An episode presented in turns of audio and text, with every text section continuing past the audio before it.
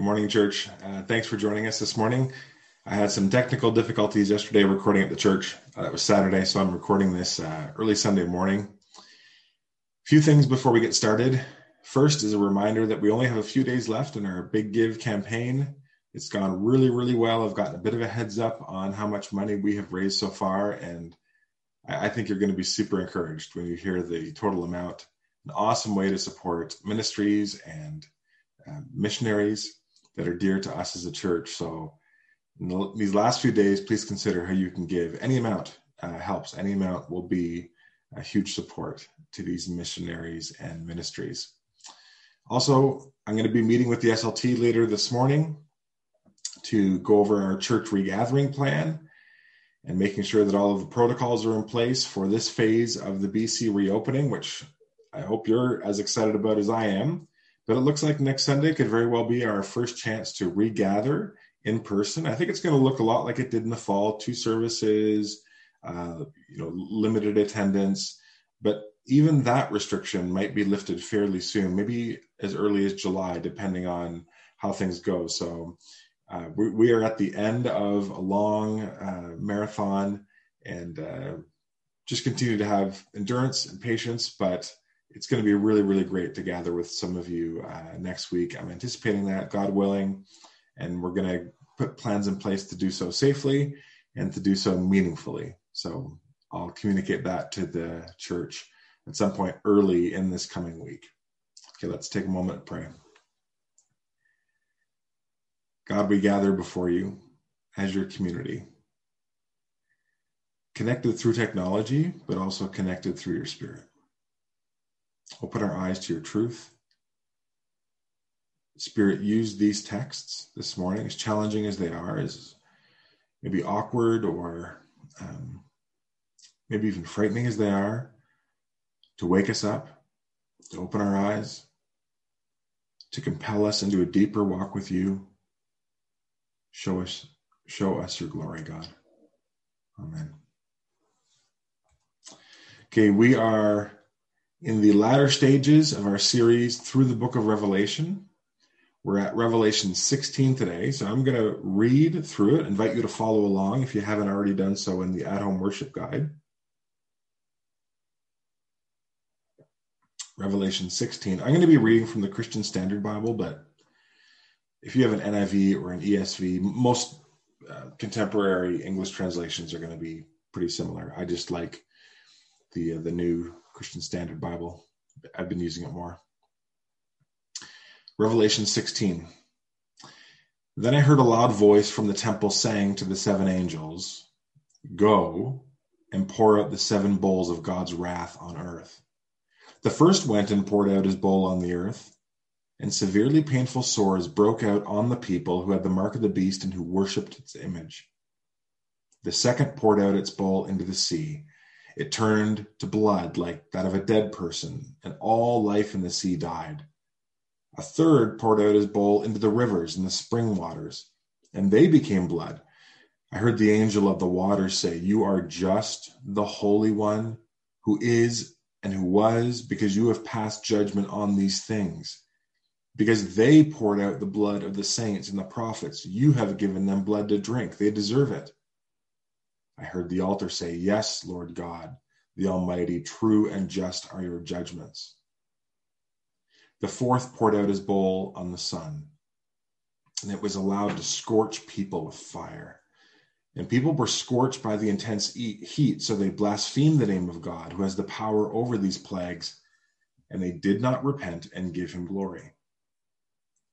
The fifth poured out his bowl on the throne of the beast, and its kingdom was plunged into darkness people gnawed their tongues because of their pain and blasphemed the God of heaven because of their pains and their sores, but they did not repent of their works.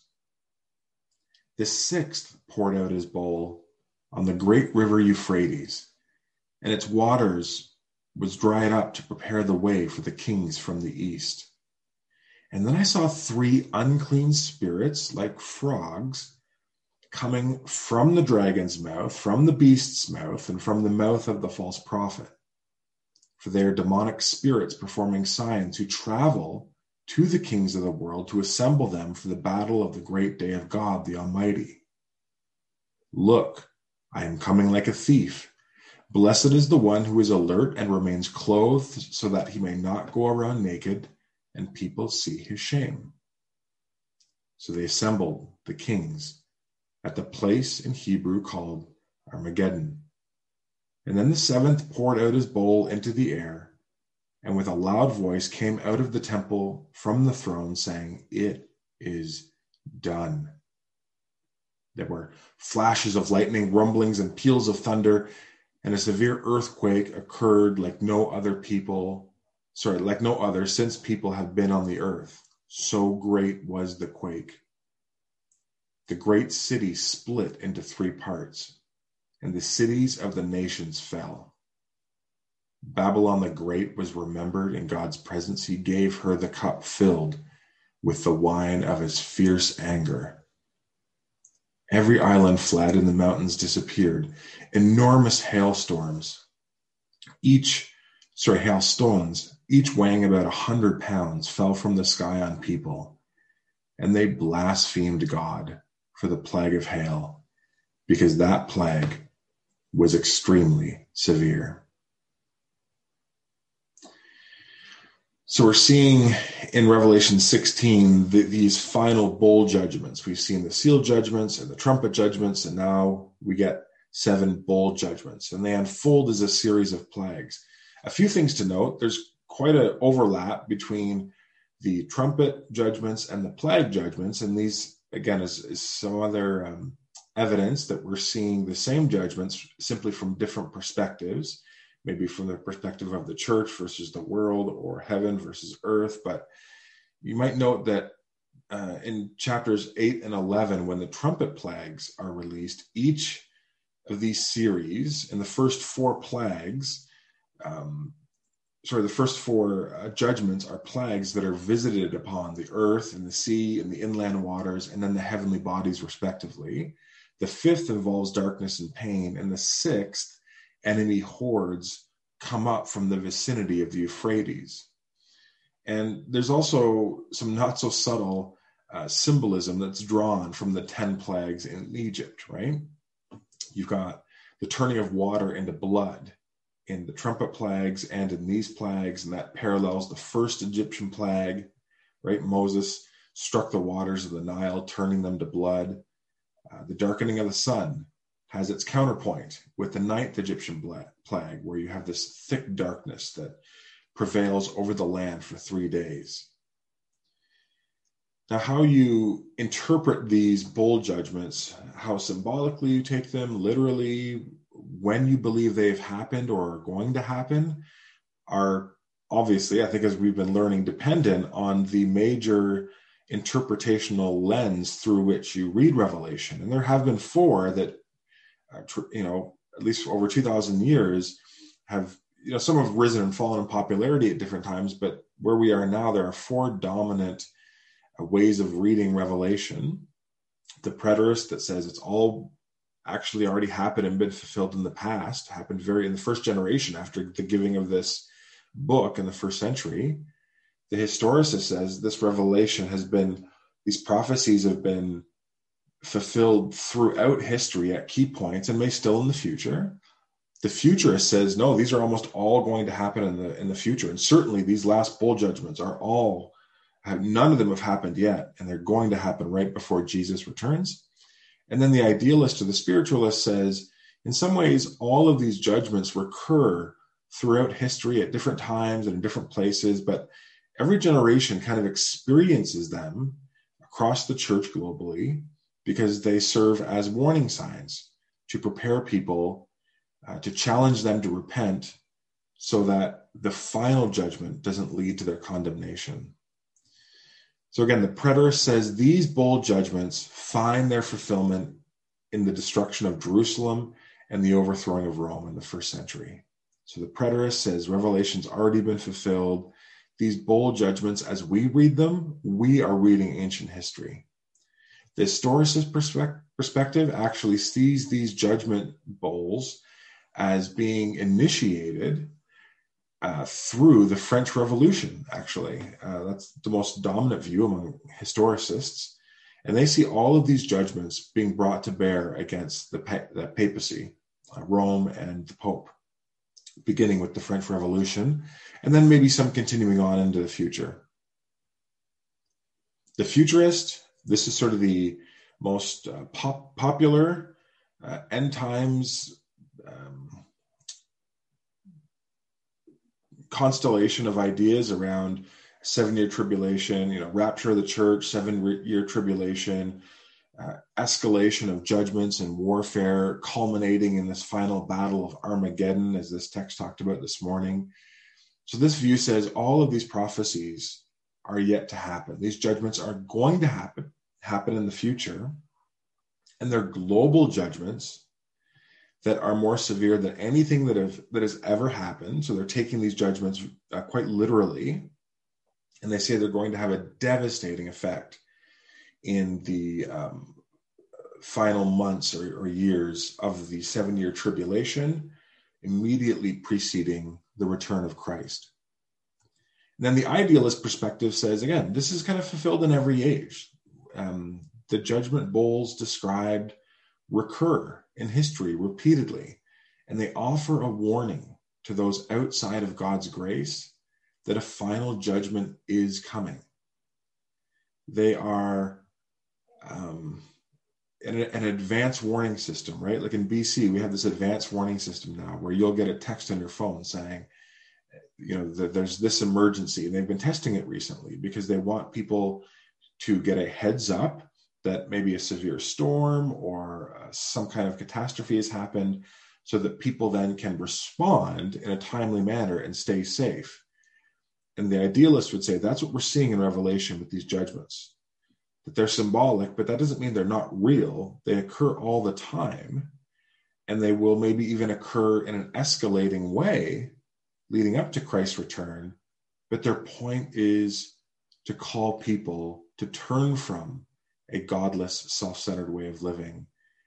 Um, they serve as a gracious forewarning of a coming final judgment, after which there will be no chance to repent. I think this is a really helpful way to read Revelation. Again, uh, even if you land on a different view, I think the application of the idealist perspective is really, really good because it's a theme that comes through all of Scripture. God um, facilitates disasters and calamities as wake up calls in our lives. Now, there's some parsing there. Do all disasters and calamities come from God, or are they initiated by uh, Satan and carried out by Satan, as in the case of Job? And that, that's a bit of a mysterious area. But the Bible does make it clear that God does send at times disasters and calamities, um, sometimes to punish, in the case of Israel, their waywardness, but almost always to serve as a wake up call. One day, these warnings from the backhand of God are going to end. And if we die in our sin, we will die in condemnation. And I say backhand of God, that's a colloquialism that I heard some pastor used a long time ago. You know, scripture talks about God upholding us with his righteous right hand. So the good and the blessing comes from God's right hand, metaphorically speaking, but the discipline and the punishment and the challenge comes from God's left hand. And uh, early on, when Rick came on staff, we went out um, uh, for drinks at um, at Mike's place, and they had a beer called the Backhand of God. So obviously we had to get it and we had to tell our waitress that we had to get it. And now whenever uh, we host other pastors in town or take them out to a place to drink we get the backhand of god. And i think that's so funny um, as uh, colloquialism. I remember when i heard that laugh because we've all had that experience right? Where we've received deeply of god's grace and mercy and love. But there are other times where god has to be incredibly stern with us to get us back on the right path right? We, like sheep, have all gone astray. And sometimes that correction that God and the Spirit can do in our life is gentle. Uh, but I think if you've been walking with Christ for any length of time, you'll also realize God sometimes uses uh, strong, uh, sometimes painful means through which to get our attention and to get us back on track because the stakes are high in our own life and how God wants to use us in the lives of other people. So these are wake up calls. These judgments are meant to serve to call people to repent. And that's why, as these judgments unfold, one of the recurring themes that are that's really um, tragic is it says, but they refuse to repent. They refuse to repent. So these aren't judgments coming upon God's church or God's people. These are specifically judgments coming against those who have turned towards the beast and the false prophet and said, I want to worship you. I want to build my life around you. I'm committed to you.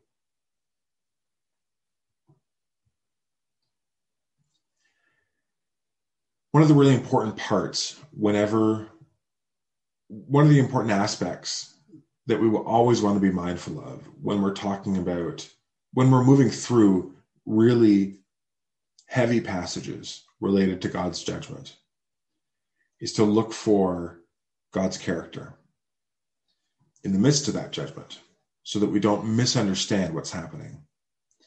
And in verse 5 and 7, a few things are proclaimed and reinforced that are really important for us to hear. In verse 5, an angel uh, declares that God is just, right? That God is holy, which means completely separate, not like us, pure.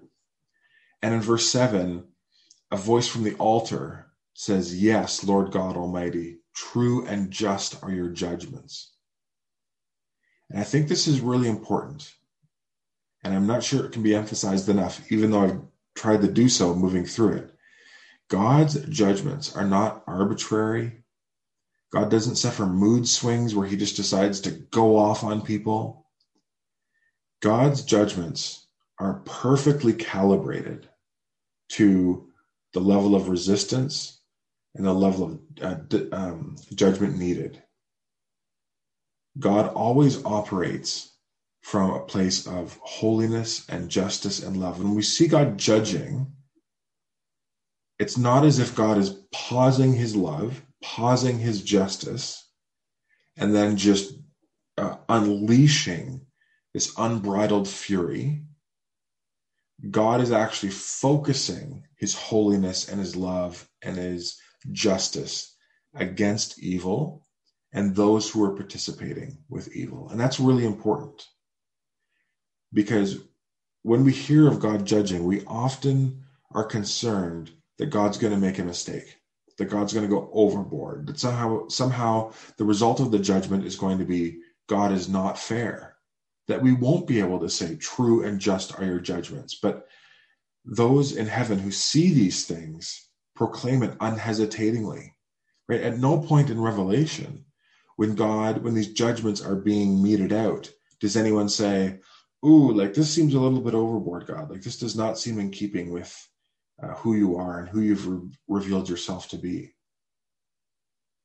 And I think that's important for us to remember that God is just, God is true, God is holy. Right? I mean, these are themes that of God's character that are imprinted deeply from Genesis all the way through Revelation. That God is good and God is just and God is righteous. Right? Think about these passages that celebrate God's goodness. The Lord passed in front of Moses, and the Lord said, The Lord is compassionate and gracious God is slow to anger and he's abounding in faithful love and truth. The psalm celebrates the fact that the Lord is good to everyone. God has compassion on all that he has made, and the Lord is good and upright, and therefore he shows sinners the way. God is good and upright, and God is compassionate. That's why he's sending these four warnings into the lives of non believers we're seeing in Revelation, but that's why he does it with us. He wants to show us the way, the way to walk, the way to live, the way to trust in Him. And God is just. God says, I love justice. I hate robbery and injustice. God's never going to judge in a way where, in a sense, the punishment doesn't fit the crime. In Deuteronomy 32, we read the rock, his work is perfect. Not Dwayne Johnson, like God, the rock, like, like the rock. His, wor- his work is perfect. All his ways are just. He's a faithful God. He's without bias. He is righteous and true. In Job 34, we read, Indeed, it is true that God does not act wickedly, and the Almighty doesn't pervert justice. See, I think many of us at the level of individuals or as a society, we are exposed to people who have power to judge, to make life altering decisions, and they pervert justice. And obviously, that undermines our confidence that there's any kind of system of judgment that we could unhesitatingly surrender into and say, I know these judgments are going to be just and true. We see so much corruption, we see so much injustice, we experience it. But God says, That's not how I judge. I will not act wickedly, I will not pervert justice. So when God judges, we know that it's actually a true and just and good thing. And God is righteous. This is a major theme of the Psalms, celebrating the fact that the God who reigns over all isn't evil, nor does he even have an evil dimension to his character. He is holy, holy, holy, and righteous. You are righteous, Lord, and your judgments are just. Righteousness and justice are the foundations of God's throne. Psalm 96 He will judge the world with righteousness and his people with faithfulness. And when you add those things together, God is good and God is just and God is righteous. The result is God is faithful and therefore God is trustworthy. The details of how these judgments are going to play out, regarding how these judgments are going to play out, we might disagree in them, but we know that they are leading to a final judgment, which is going to be real and which is going to have eternal consequences. And we can wonder what that process is going to look like. And we can wonder how we would ever look at this final judgment to see the totality of it and say, wow, true and just are your judgments, God. But I think if we're reading Revelation properly, that's exactly where we're going to end up. God is good, God is just, God is righteous, and therefore God is faithful. And that means he's trustworthy. And so, in terms of an application for all of us, what do we do with a text like this? I think it's important to draw back to this theme of God's faithfulness and his trustworthiness. He who calls you is faithful. God's not a man that he should lie, or a son of man, which means a human, that he would change his mind and go in a different direction after committing to do the right thing. Does he speak and not act, or promise and not fulfill? Then James 1 makes it really clear that every good and perfect gift comes from above, coming down from the Father of lights, who does not change like shifting shadows. His character doesn't change. God is not good sometimes, just sometimes, righteous. Yeah, a good majority of the time. So for the most part, you can trust God, but not always. No, no, no. He doesn't change like shifting shadows. He is holy, holy, holy. That's why he's our rock. That's why he's our foundation. That's why he's our refuge. And so being reminded of that this morning, or maybe hearing it afresh for the first time, what are you being challenged to trust God with right now? At every stage of life, in all of our circumstances, in different ways, we're being challenged to trust God because we can't see the road very far ahead. Maybe we can see the next step, but in a particular relationship, in financial situation, something related to our job, um, an illness or a, a deep personal challenge, where are you being challenged to trust God? And can I just pastorally remind you that He is trustworthy, that He's good, and He's just, and He's righteous, and he's faithful to his people. And so trust and obey, even when it's not clear, even when you don't see the plan, even when the road ahead seems completely obscured by fog. Will you just continue to trust and obey him in the light that you've been given? A lot of people struggle with trusting God and struggle settling into a sense of, yeah, like I'm I'm confident in God's goodness and justice and righteousness. And I think it's so important for us to remember and to go back to the cross as a way to anchor ourselves and to confront any deception that would lead us down a path to doubt God's faithfulness towards us. I don't know if you picked up on the grace note in verse 17 as these bowls are being poured out and the final one is poured out. So a loud voice came out of the temple throne saying, It is done. After all these judgments are poured out, a voice says, It is done. And that's a not so subtle allusion to the cross, where after the judgment of God the Father was poured out on the Son, who willingly took it on our behalf, Jesus said, It is finished. It is done. And that's why, if you're in Christ, you'll never have to worry about experiencing the judgments of God because the judgments have passed over you because you have been covered with the blood of the Lamb. But this has serious applications for how we walk with God now. Because while we might recognize this means God died for us, that's amazing.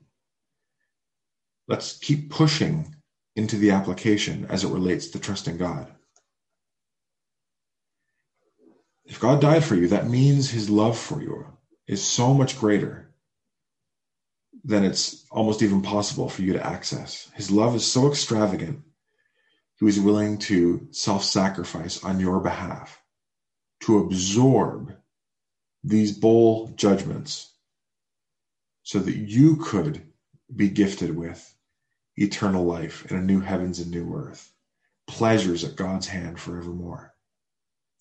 And that means that when you were lost, when you were hopeless, when you lived without God and without hope in this world, when you lived in condemnation and shame and your hard heartedness against God, or just your ambivalence towards God, when you were hopeless, when you were in rebellion,